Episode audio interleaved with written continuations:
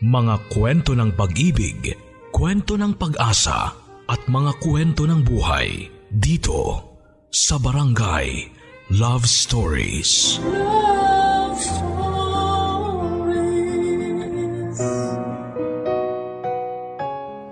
Kaya mo bang magmahal at ipaglaban ang isang taong minsan ang hinusgahang hindi katanggap-tanggap ng lipunan? Dear Papa Dudut, Binabati ko po kayo ang lahat ng ating mga kabarangay ng isang mapagpalang araw. Isa po ako sa mga libu-libong loyal listeners ninyo. At sa totoo lang po ay matagal ko ng balak na magpadala ng aking kwento. Pero palagi pa rin po akong pinangungunahan ng pangamba. Na baka may makakilala po sa akin na kamag-anak o kakilala. Kaya naman po ang request ko po sana ay itago ninyo ang aking tunay na pangalan. Gayon din ang mga tauhan sa aking kwento. Ako po si Angel, 25 years old at nakatira sa Pasay City. Ako po ang panganay sa apat na magkakapatid. At maaga pa lamang ay dumidiskarte na po ako para makatulong sa aking mga magulang dahil may kahirapan po ang aming buhay. Ang tatay ko po ay isang jeepney driver samantalang ang nanay ko naman po ay namamasukan bilang isang janitress sa isang kumpanya. Pangarap po ng mga magulang ko na makapagtapos po kaming lahat at gumanda ang aming buhay. At sa kabutihang palad naman po ay wala naman po ang naging pasaway sa aming magkakapatid. At wala po ang naging repeater o bagsakan sa amin. Hindi man po kami katalinuhan pero nairaraos pa rin namin ang aming pag-aaral. Dahil sa sipag at tiyaga. Yun lang po talaga papadudot. Habang tumatagal ay lalo pong lumalaki ang gastos namin sa pag-aaral. Lalo na noong college na po ako. At tumungtong na rin sa high school ang aking mga kapatid. At sa kasamaang palad ay tinamaan din po ang baga ng aming tatay mga 5 years ago. At naging mahina po ang resistensya niya dahil sa araw-araw na pamamasada at paglanghap ng usok sa kalsada. At kahit po gusto ko na nga po siyang tumigil sa pamamasada ng mga panahon na yon, ang sabi niya hanggat hindi pa daw niya kami nakikita na maayos na ang buhay, ay hindi rin daw po siya mapapagod na magtrabaho.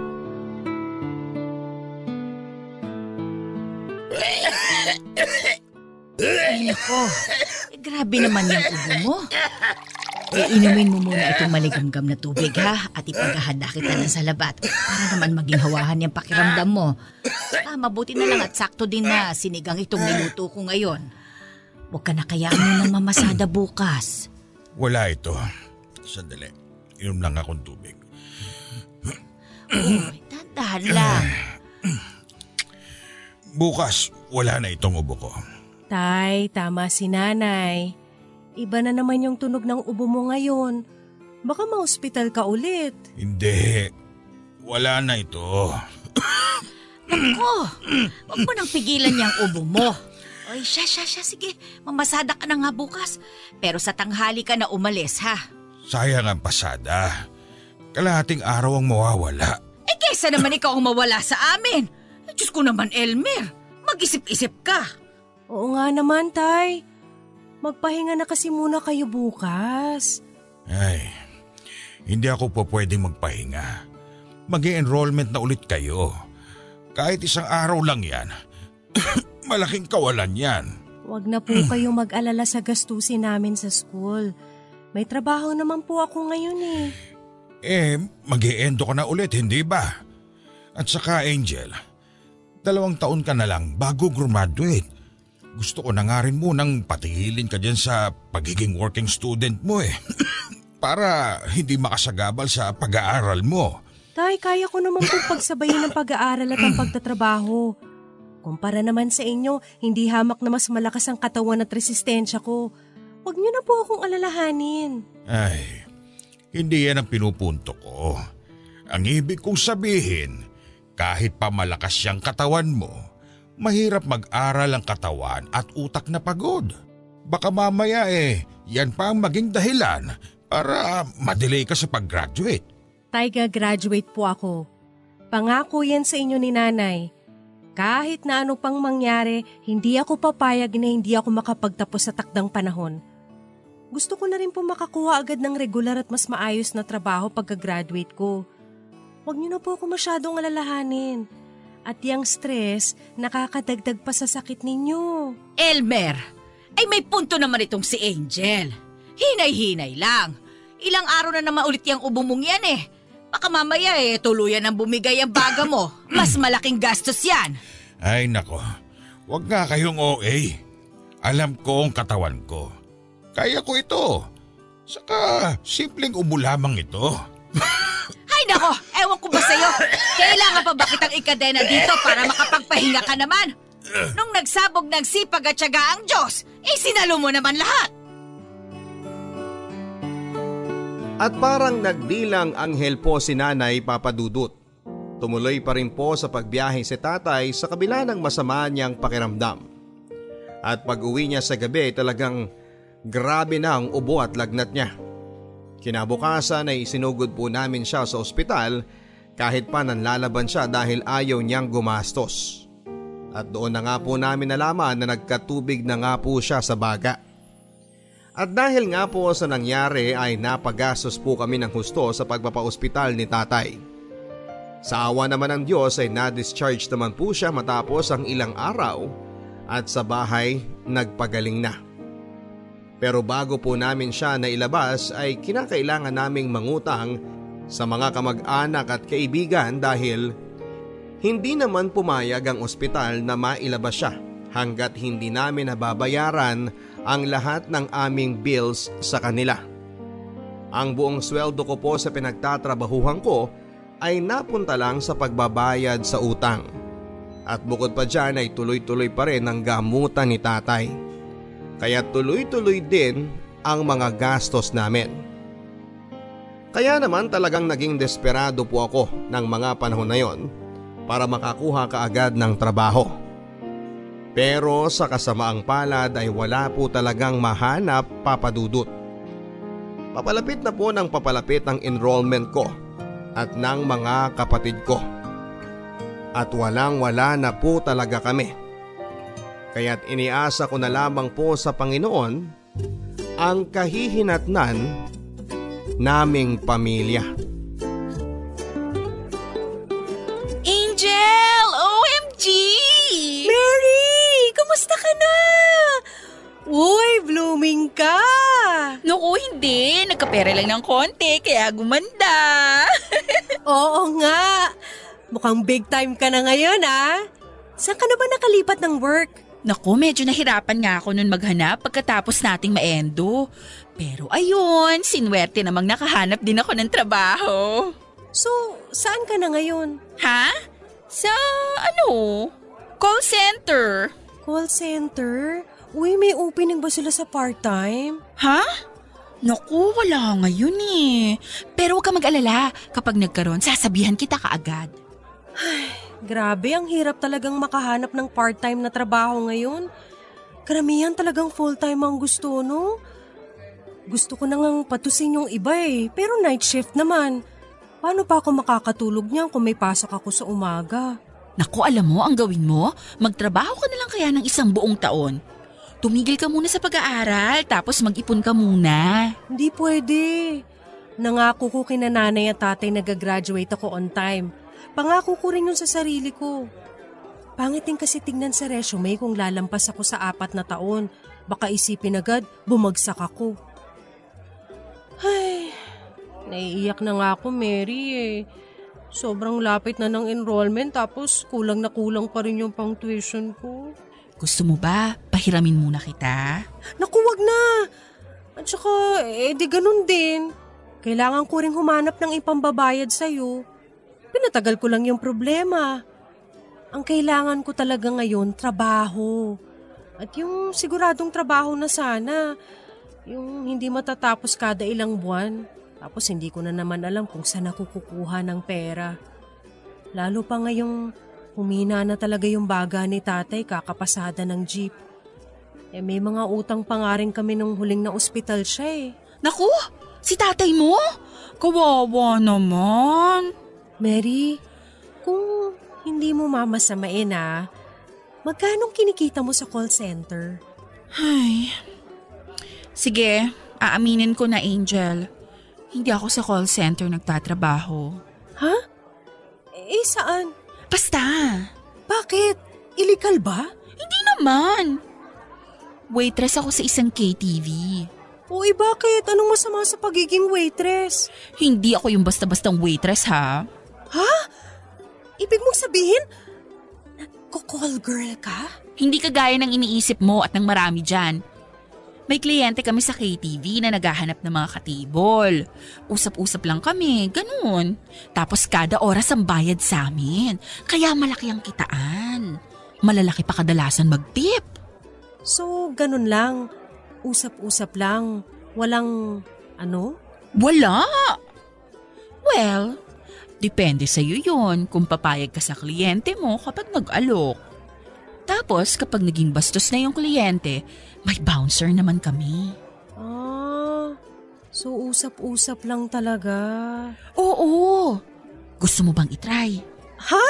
Um, parang hindi ko kaya. Okay, sige. Naiintindihan naman kita. Pero kung magbagong isip mo, tawagan mo lang ako ha. O kahit kung gusto mo lang ding umutang, huwag ka mahiyang magsabi sa akin, okay? Sige, salamat Mary ah. Papadudot, nagulat po ako noon sa confession sa akin na yon ni Mary. Nakatrabaho ko po si Mary sa isang maliit na grocery, kay darang ko po siya at kapareho ko siyang working student. Masiyahin at palaban na babae si Mary Papadudot. Tulad ko, working student din siya at ang nakababatang kapatid niya po ay special child. Iniwan din po sila ng kanyang ama noong mga bata pa sila. Kaya ang nagtaguyod sa kanilang tatlong magkakapatid ay ang nanay niya.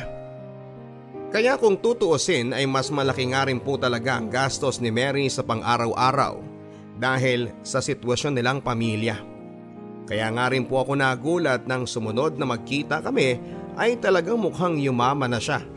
At doon po ako napaisip kung magkano po kaya nga talaga ang kinikita niya sa KTV para umasenso ng ganon kabilis. Samantala ay patuloy lang po ako na naghahanap ng trabaho papadudot. Ni hindi ko naisip na magka-interes ako sa ganong klase ng trabaho. Kahit na po kasi sinabi pa ni Mary na inosente lang naman ang ginagawa nila ng mga kliyente niya. At pinapaniwalaan ko naman po siya. Batay sa pagkakakilala ko sa kanya ay hindi pa rin mali sa isipan ko ang masamang tingin ng lipunan sa mga KTV girls. Pero nang papalapit na ang enrollment naming magkakapatid at nagagalit na rin ang mga pinagkautangan namin dahil may mga sarili din silang pinagkakagastusan sa perang ibabayad namin. Ay unti-unti na po akong natempt na pumasok na rin sa KTV. At hindi nagtagal ay pumayag na rin po ako. Muli kong kinontak si Mary at sinabi na interesado akong subukan ang ginagawa niyang trabaho. Medyo high class po ang KTV na pinagtatrabahuhan ni Mary Papadudut. Ang suot po nila ay formal, mga nakagaw na akala mo ay a-attend ng debut. Karamihan ng mga kliyente ng KTV ay mga foreigner. At nang nag-obserba po ako isang gabi ay nakita ko pong kwentuhan nga lang naman ang nangyayari sa mga kliyente at sa ibang mga KTV girls. Kung meron mang kakaibang nangyayari, mga simpleng landian lang. Doon ko rin nalaman kay Mary na yung iba sa kanila ay nai-love na nga rin sa mga kliyente nila at naging boyfriend o asawa na. At isa na nga si Mary doon na nagkaroon ng boyfriend na gwapo at batang koreano. Nang makita ko po ang klase ng trabaho na ginagawa nila ay doon ko na nga po nakumbinsi ang sarili ko na talagang sumabak sa pagke-KTV. Naisip ko na sakto lang din naman po ang pasok doon dahil hanggang alas 3 lang ng madaling araw bukas ang KTV. At pwede pa ako makatulog ng ilang oras bago ang klase ko. Huling dalawang taong ko na rin po sa college noon kaya hindi na kasing bigat ng dati ang load na kailangan kong pasukan. Kaya dalawang araw bago magsimula ang unang araw ng klase namin ay nagsimula na rin po ako sa pagkik-TV. Inilihim ko ng matindi ang bagay na yon sa aking pamilya. Ang sinasabi ko po sa kanila ay waitress lamang ako sa isang sosyal na restaurant. At dahil malayo din po ang KTV sa bahay namin at sa eskwelahang pinapasukan ko ay naging komportable din po ako na wala akong makakasalamuha na kakilala ko. Ang sabi ko sa sarili ko, isang taon lang ako dito at pagtungtong ko ng huling taon sa kolehiyo ay may sapat na akong pera para makapag-focus sa pag-aaral.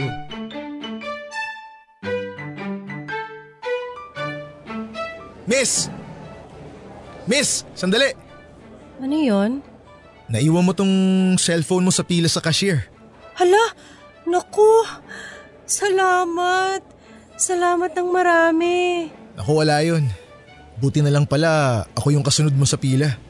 Kung iba nakakuha niyan, baka hindi na binalik sa'yo. Ah, uh, pwede ba akong makiupo dito? Sige, sure. Naku, maraming salamat talaga. Ah. Wala ako sa wisyo eh. Puyat kasi ako kagabi. Naku, okay lang yun. Ano ka ba? Nangyayari naman sa atin lahat yan. Ah, uh, ako nga pala si Jeremy. Ako naman si Angel. Nice to meet you, Angel. Magka-course tayo, di ba? Nakikita kita dati sa org, pero parang hindi ka na active? Ah, oo. Nung second year kasi ako, hindi na nga ako nakakapag-active. Working student kasi ako eh, kaya hindi ko na kaya magdagdag pa ng extracurricular activities. Wow! Ang galing mo naman. Buti na babalansi mo. Medyo mahirap. Pero kakayanin para sa ekonomiya. Actually ako dapat magtatrabaho din ng part-time. Pero hindi ko na tinuloy. Ayos lang. May scholarship din naman ng varsity. Ay, oo nga pala. Kaya pala medyo familiar ka. Kasi nasa basketball team ka nga pala. Oo nga, pero palagi namang bangko. sa totoo lang, alam mo, gusto ko nga rin mas maging active dito sa school eh. Gusto ko mag-audition sana sa theater group. Kaso, alam ko naman na eventually aalis din ako kasi hindi kakayanin ng schedule ko. Saan ka ba nag-work ngayon? Ha? Um, ano, sa restaurant. Nag-waitress ako pagkatapos ng klase. Ah, ganun? Saan bang restaurant yan para makakain naman ako doon minsan? Ah, uh, ano, malayo eh. Sa restaurant na ano, yung nasa loob ng isang building sa may Global City. Para talaga yun sa ano, mga, mga empleyado ng mga kumpanya sa building. Ah, talaga? Ang layo pala, no? Sayang naman. Pero buti hindi ka na haggard sa pagkukommute mo tapos may pasok ka pa. Medyo hassle nga eh. Kasi umaabot ako sa rush hour kaya halos dalawang oras ang biyahe. Pagdating ko doon, hulas na hulas na ako. Ikaw? Nahuhulas? Parang hindi naman. Sigurado ako na maganda ka pa rin kahit sa tingin mo haggard ka na. Naku, basketbolero ka talaga. Isang oras pa lang tayo nag-uusap. Nambobola ka na. At dahil nga sa hindi sinasadyang pagkakataong yon, ay naging magkaibigan kami ni Jeremy Papadudut. Magkabatch po kami pero sa ibang section po siya. Naging instant din po ang pagiging magaan ng loob ko sa kanya. Mabait po si Jeremy, masiyahin, masipag, hindi man po siya ganon kagwapo. May dating po siya. Lalo pat miyembro siya ng basketball team. Kaya hindi nga po nagtagal ay parang nagka-crush na nga po ako sa kanya. At ramdam ko din po na may crush din siya sa akin. Hindi nagtagal ay parang naging mag-MU na kami. Lalo pat pareho naman kaming single. Palagi po kaming magka-text at malimit na magkasabay na rin po sa pagla-lunch. Wala din po kasi akong halos na barkada sa school kasi nga po eskwelahan, trabaho at bahay lang ako. Lalo na noong first year pa lamang kung kailan ang mga estudyante ay bumubuo pa lamang ng kani-kanilang mga grupo. Si Jeremy naman po ay halos ang mga barkada ay mga varsity din. Kaya naman minsan ay nahihila na rin po ako sa mga lakad nila. Gayon pa man ay may isa pa rin pong humaharang sa pagkakaibigan namin ni Jeremy.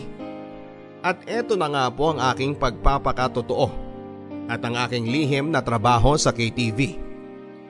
Natatakot po kasi ako na magbago ang tingin niya sa akin lalo pat masama ang tingin ng lipunan sa mga kagaya namin.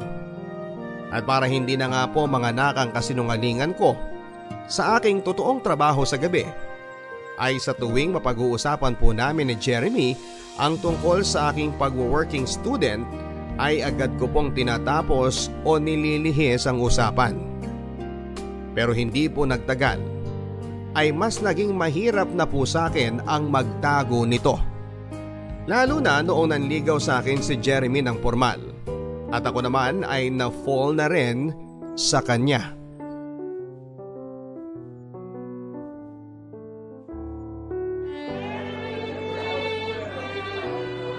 Hoy, dalawa tayo magbabayad dito ha. Hindi ako papayag na ililibre mo na naman ako. Ang Mahal-mahal sa restaurant na to. Uy, ano ka ba? Ako ang sasagot dito. Ako nagyaya eh. Hindi nga sabi eh. Split tayo dito ha. At saka ang dami kong in-order. Okay lang yan. Sus, birthday ko naman eh. birthday? Eh dalawang linggo nang nakakaraan yung birthday mo tapos libre pa rin to? Hindi na. Maghati na tayo sa bill. Sumweldo naman ako eh. Ay, sige na nga. Pero may ibibigay muna ako sa'yo. Ano yun? Ito, Bakit may paregalo?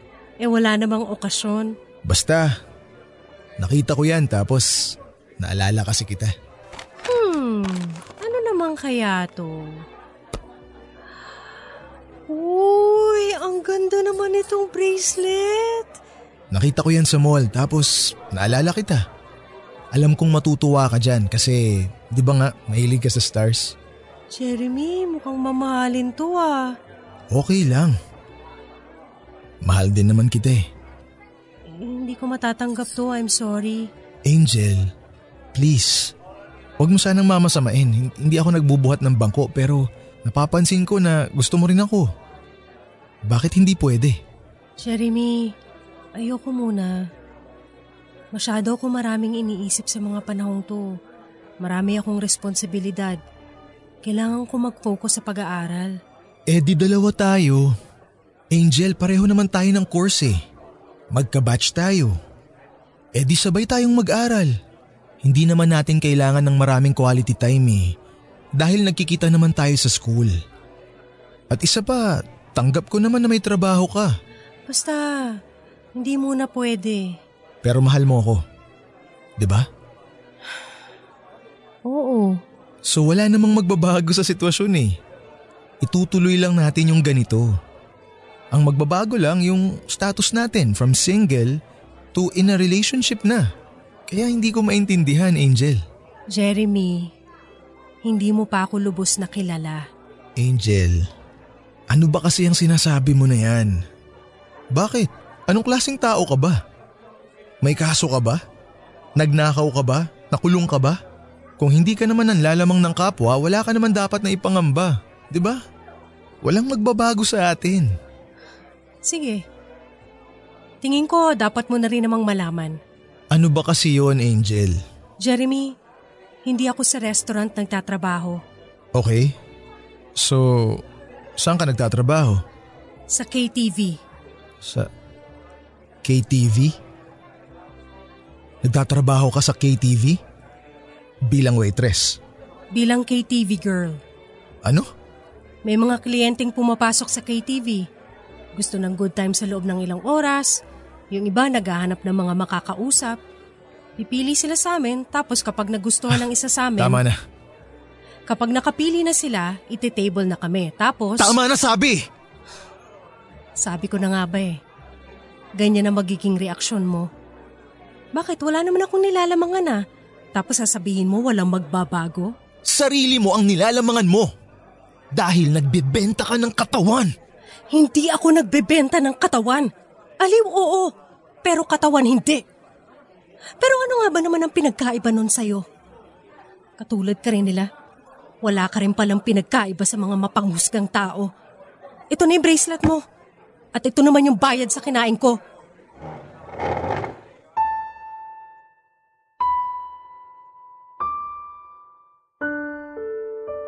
Aaminin ko sa inyo, Papa Dudut. Kahit na may pag-aalinlangan ako na magtapat kay Jeremy tungkol sa aking totoong trabaho sa gabi, ay may bahagi sa akin na umaasang maiintindihan niya ako. Nakakaiba siya sa lahat ng mga tao na nakilala ko. At tatanggapin niya kung sino ako nang walang panghuhusga. Pero hindi pala. Nagkamali pala ako. Hindi po siya naging interesadong marinig kung ano man ang paliwanag ko. Ang kinapitan lamang niya ay nung sinabi kong KTV girl ako at ang mga dati pa niyang maling akala tungkol sa ganong klase ng trabaho. At sigurado po ako na matapos kong sabihin kay Jeremy na KTV girl ako, ang tingin niya sa akin ay napakarumi ko na. Matapos ng insidente yon ay umiwas na po ako kay Jeremy papadudot. Pero matapos ang isang linggo ay sumubok po ulit si Jeremy na kumontak sa akin at magsorry. Pero ako na po ang umiwas. At nung minsang nagkausap kami ng matino, ang sabi niya sa akin ay mahal niya ako. At tanggap na rin niya kung ano man ang trabaho ko. Pero hindi ko na po siya pinagbigyan ng pagkakataon. Ang sabi ko sa kanya ang isang normal na katulad niya at ang katulad ko ay malabong magkaroon ng isang maayos at tahimik na relasyon. Nagpatuloy po sa pagsuyo sa akin si Jeremy ng ilang linggo matapos ng insidenteng yon papadudot. At kahit na maraming beses ko na pong pinanlalabanan ang sarili ko, nasagutin siya at makipagrelasyon sa kanya. Naisip kong ang nangyari sa amin ay patikim ng mga posible naming pagdaanan sa future. Sigurado ako na dahil sa trabaho ko, ang isang malaking kailangan niyang panlabanan ni Jeremy ay ang selos at paranoia na magiging loyal ako sa kanya. Kahit na kung sino-sino pang lalaki ang nakaka-table ko gabi-gabi. At bukod pa dyan ay magiging bahagi na ng pagkatao ko ang trabaho kong yon sa KTV. At alam kong balang araw ay lalabas din ang bagay na yon sa ibang tao. Tulad ng sa mga magulang niya. At kung dumating ang araw na yon, ay hindi po ako sigurado kung kaya pa rin akong ipaglaban ni Jeremy. Nang tumagal ay nagsawa na rin po si Jeremy sa kakahabol sa akin. At ilang linggo matapos yon ay napansin kong palagi na po siyang may kasamang ibang babae. Si Tin, kaklase niya. Maganda at fashionista. At doon ko po nalaman na mahal ko nga po talaga si Jeremy Papadudut. Dahil sobrang naging masakit po sa akin ang makita siya na may kasamang iba.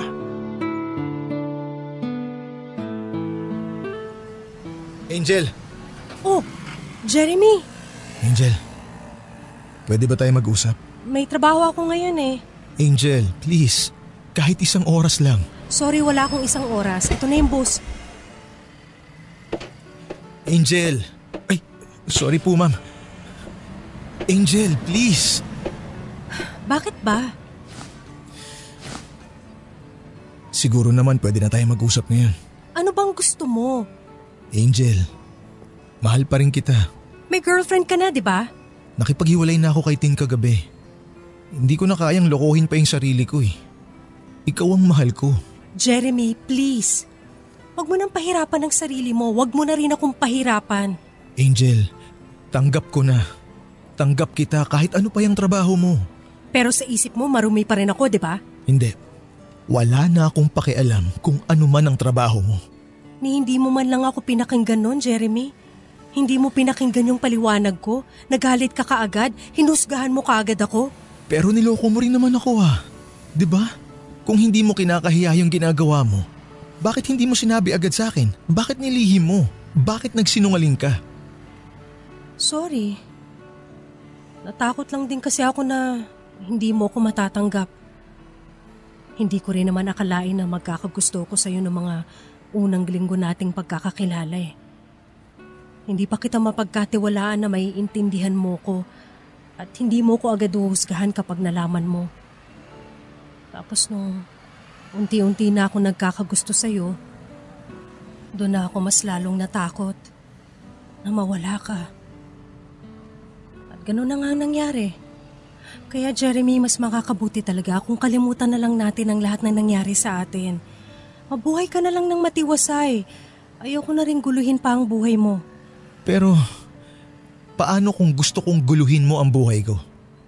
Angel, I want you in my life. Kahit na sino o ano pa ang nakaraan mo. Kahit ano pa ang maging desisyon mo. Igagalang ko. Gusto kong maging bahagi ka ng buhay ko. At gusto ko rin sana na maging bahagi ako ng buhay mo. Jeremy, nasasabi mo yung mga yan ngayon dahil hindi lang tayo ang involved. Paano kung mas lumalim na ang relasyon natin? Paano mo ko ipapakilala sa mga magulang mo? Kung ako nga mismo hindi ko pa masabi sa mga magulang ko. Tayong dalawa naman ang magsasama eh. At kung mahal din ako ng mga magulang ko, kailangan nilang tanggapin at igalang ang mga desisyon ko sa buhay. Kaya please, Angel, bigyan mo naman ako ng pagkakataon oh. Sumama ka sa akin ngayon sa trabaho. Magmasid ka lang. At pagkatapos ng gabing to, tsaka ka magdesisyon kung mamahalin mo pa rin ako. At kung ano man ang maging desisyon mo, igagalang ko. Ang akala ko ay tatanggi sa akin si Jeremy Papadudut pero sumama po siya sa akin ng gabing yon. Pero sa totoo lang po ay gusto ko rin po naman talagang sumama siya sa akin. Para makita niya mismo ang klase ng trabaho na ginagawa ko. At para mapayapa siya na hindi yon tulad ng inaakala niya. At ng ibang tao kapag narinig ang trabaho ng isang babae ay KTV girl. Nang gabing yon ay naging medyo distracted po ako sa trabaho papadudot. Alam ko po kasi na nanonood sa akin si Jeremy. Mayat maya ay sinusubukan ko po siyang sulyapan para makita kung ano ang reaksyon niya. May mga pagkakataon din kasi na ang kliyente kong hapon ng gabing yon ay inaakbayan ako. Pero nahirapan po akong makita ang reaksyon ni Jeremy dahil medyo madilim ang lugar. Pero matapos po ang ilang oras ay napansin ko po na umalis din siya. At doon na po ako talagang nalungkot at halos maiyak. Dahil alam kong hindi kaya ni Jeremy ang makita na ako ay nakikipagkwentuhan at inaakbayan ng ibang lalaki. Kahit na trabaho lang.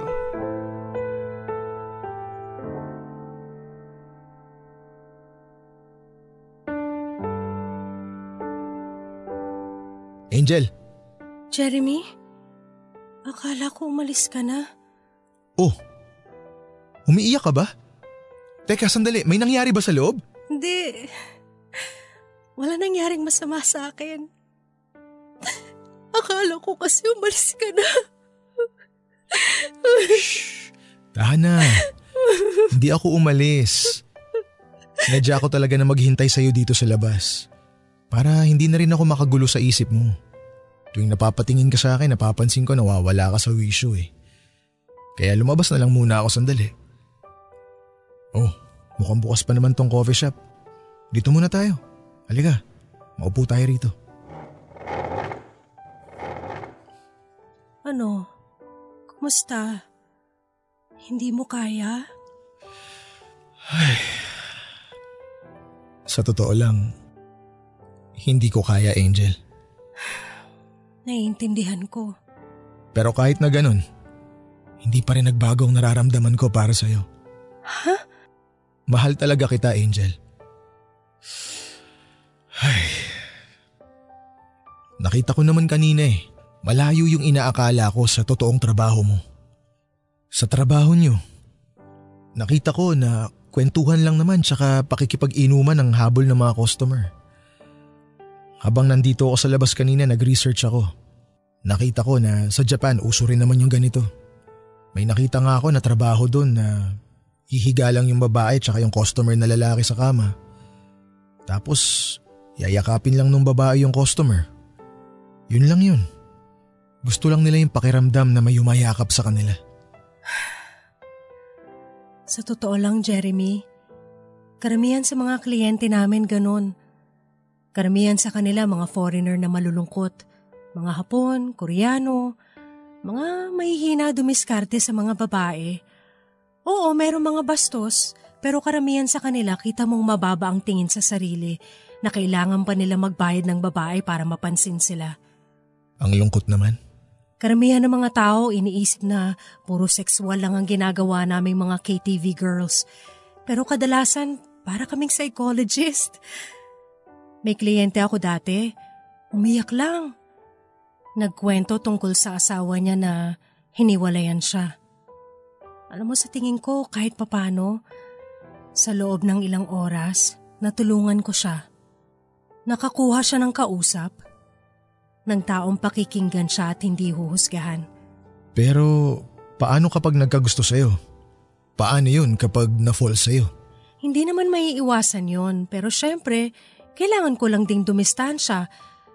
At saka meron din naman kami mga bouncer dito.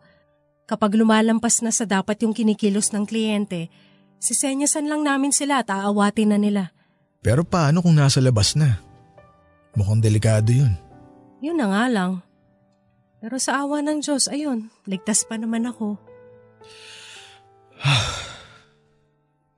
Angel, napakabuti ng kalooban mo. At walang nagbago. Mahal na mahal kita. Jeremy, please huwag kang magbitiw ng salita na hindi mo kayang pangatawanan. Angel, hindi ko man kaya na makita ka na may napapasayang ibang lalaki. Pero pag-aaralan ko, Pipilitin ko na labanan yung pagsiselos ko dahil mas matimbang ang nararamdaman kong pagmamahal para sa'yo.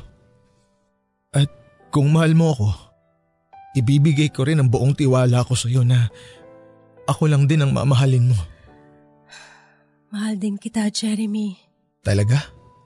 Mahal mo ako? So, papayag ka na na maging tayo? S- sige, susubukan ko. Subukan natin.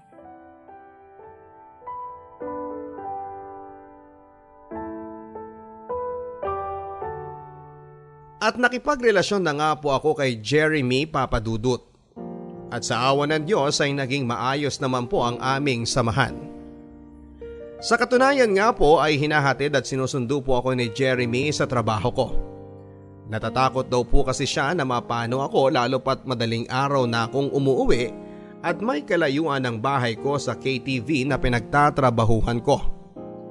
Natatakot din daw po siya na baka may magkagusto sa aking kliyente at maging stalker ko. Bagay na nangyayari na nga rin po sa akin eventually nang may isang hapon na magkagusto sa akin. At sa labas ay doon ako pinipilit na makipag-date sa kanya. At kung wala nga po si Jeremy ay baka kung napano na ako ng gabing yon. Sa eskwelahan naman po ay malaking tulong din sa akin si Jeremy. Dahil magka-batch kami, sabay po kaming nagre-review kapag may exam. Kapag may mga namimiss ako na mga notes dahil kung minsan ay inaantok ako sa klase dahil na rin sa puyat sa trabaho ay pinapahiram niya ako ng notes. At sa awa ng Diyos ay naitawid naman po namin ang first sem sa kolehiyo dahil na rin sa aming pagtutulungan. Sa puntong yon, wala na po akong mahihiling pa sa Diyos. Nakakuha ko ng loyal at understanding na boyfriend Nakakaipon ako ng malaki dahil sa trabaho ko at gumaan-gaan na po ang buhay naming pamilya. Gayon pa man ay nanatili pa rin pong lihim sa aking pamilya ang aking totoong trabaho. Hindi ko pa rin po makayana na umamin sa kanila. Dahil na rin po sa takot na masamain at damdamin nila yon ng husto. Lalo na ang tatay ko Nasa puntong yon ay labis na rin ang self-pity dahil pakaramdam niya ay wala siyang kwentang ama dahil sa kanyang sakit. Kaya nagpa siya ako na ilihim ang aking totoong trabaho sa kanila at dalhin na lamang ang bahaging yon ng aking buhay hanggang sa aking kamatayan. Kahit pa sinabihan ako ni Jeremy na baka mas makakabuti na magtapat na rin ako sa pamilya ko kesa naman sa iba pa nila malaman. Kaya naman nagpasya na rin po ako na hindi ko na nga po paaabuti ng isang taon ng pagtatrabaho sa KTV. Meron po akong sinet na target na ipon at kapag naabot ko na po yun ay kaagad na rin po ako mag-resign. Alam ko po kasi na habang nagtatagal ako sa KTV at habang may nakakasalamuha ako sa lugar na yon ay mas lumalaki ang tsansa na marami pa ang makaalam ng aking trabaho. At nang malapit ko na nga pong maabot ang target na ipon ko, ay doon naman po nagbiro ang pagkakataon papadudot. Akala ko'y napakaswerte ko ng nilalang, pero sa isang iglap ay parang bigla kong dinagukan. Dahil isang gabi, may isa akong hindi inaakalang makakadaumpalad sa KTV. At yon ay si Makoy, ang katim ni Jeremy sa basketball.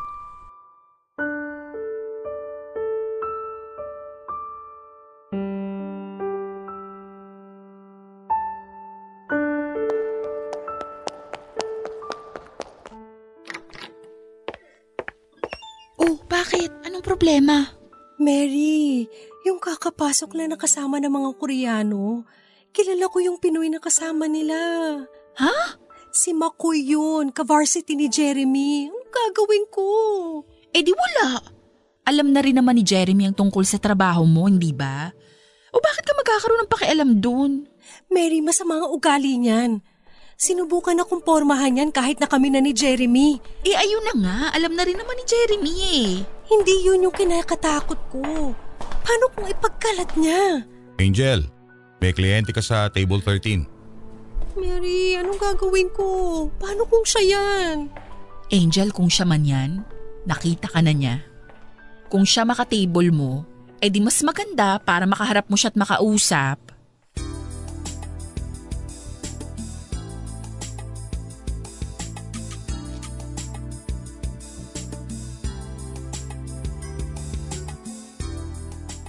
Makoy? Hi, Rose. Dali. Dito ka sa tabi ko. So, Rose pala ang KTV girl name mo ha.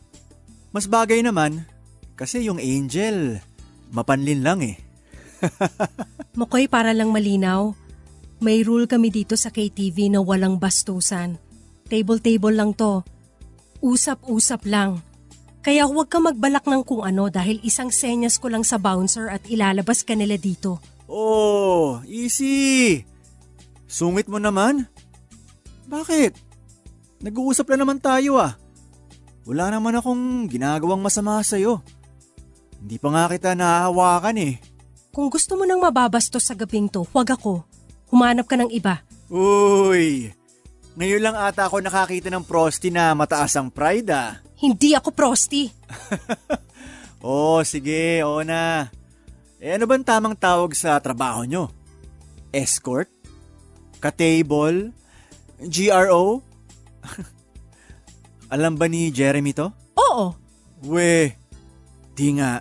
Eh di kung gusto mong malaman, itanong mo sa kanya bukas.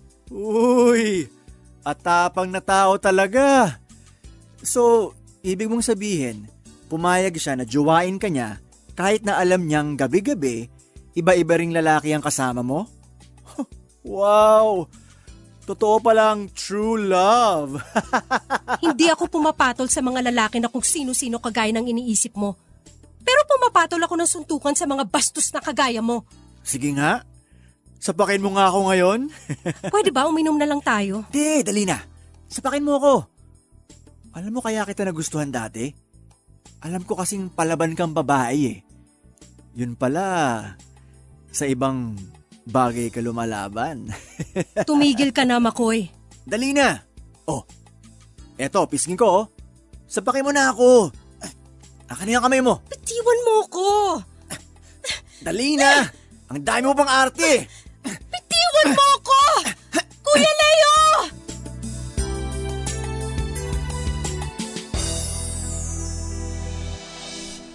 Agad na nirespondihan naman po ako ni Kuya Leo, ang bouncer namin sa KTV ng gabing yon. Pinalis po ang grupo nila sa KTV para hindi na magkagulo pa. Samantala, pinayagan naman po ako ng mabait kong manager na huwag na munang tumanggap ng iba pang kliyente sa gabing yon. Agad ko pong tinawagan si Jeremy at nagpasundo. At pagdating po niya ay doon ko ikinuwento ang nangyari. At hindi ko po akalain na yon ang magiging unang away namin ni Jeremy Papadudut. Noon ko lang po na-realize kung gaano pala talaga kahirap kay Jeremy ang pigilan ng sarili niya na maparanoid at magselos. At ngayong kakilala pa niya at mas malala pa si Makoy pa ang naging kliyente ko na notoryo sa pagiging basagulero at playboy sa eskwelahan namin. At ramdam kong medyo natamaan ng pride ni Jeremy. Pero mabuti na lamang po talaga at mahal namin ang isa't isa. At matibay na ang aming relasyon kaya't nagkaayos din po kami ng gabing yon. Inihanda na lang po namin ang aming mga sarili sa kung ano man ang gagawin ni Makoy kinabukasan sa eskwelahan.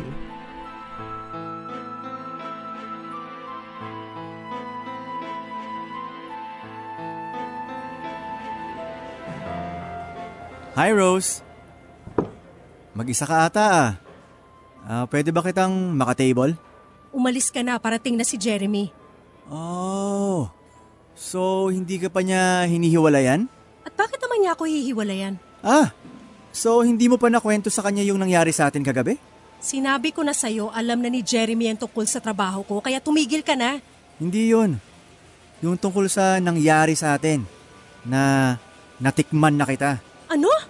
Ano pinagsasasabi mo dyan? Basta ako, ang naalala ko nangyari sa atin kagabi, naghalikan tayo sa KTV. At pagkatapos nun eh, nag-check-in na tayo sa katabing motel. Tanga ka rin talaga, no? Alam ni Jeremy ang totoong nangyari. Sinundo niya ako agad doon. Kakilala niya si Kuya Leo, kakilala niya mga katrabaho ko. Kahit ano pang kasinungalingan mo, walang kwenta. Wala naman akong pakialam sa iisipin nyo ni Jeremy eh. Yung mga kabatch natin, yung mga nakakakilala sa inyo, yun ang pwede kong pagkwentuhan ng totoo. Hayop ka talaga? Kaya kung ako sa'yo... Makoy, umalis ka na. Oh, Jeremy! Bakit mo naman ako pinapaalis? Eh nakikipagkwentuhan lang naman ako dito kay Rose. Eh, este, kay Angel. Kung ayaw mo ng gulo, umalis ka na. Eh ayoko naman talaga ng gulo, dude eh. Kagabi nga, ewan ko. Ang saya-saya ng kwentuhan namin itong girlfriend mo dun sa KTV. Tapos bigla na lang akong nilapitan ng bouncer at pinaalis. Pero alam mo, ngayon alam ko na kung bakit ka nagkagusto dito kay Angel. Mmm, ang bango pala nito sa malapitan. Sinungaling ka talagang hayop ka? Eh, totoo naman ah. Langya.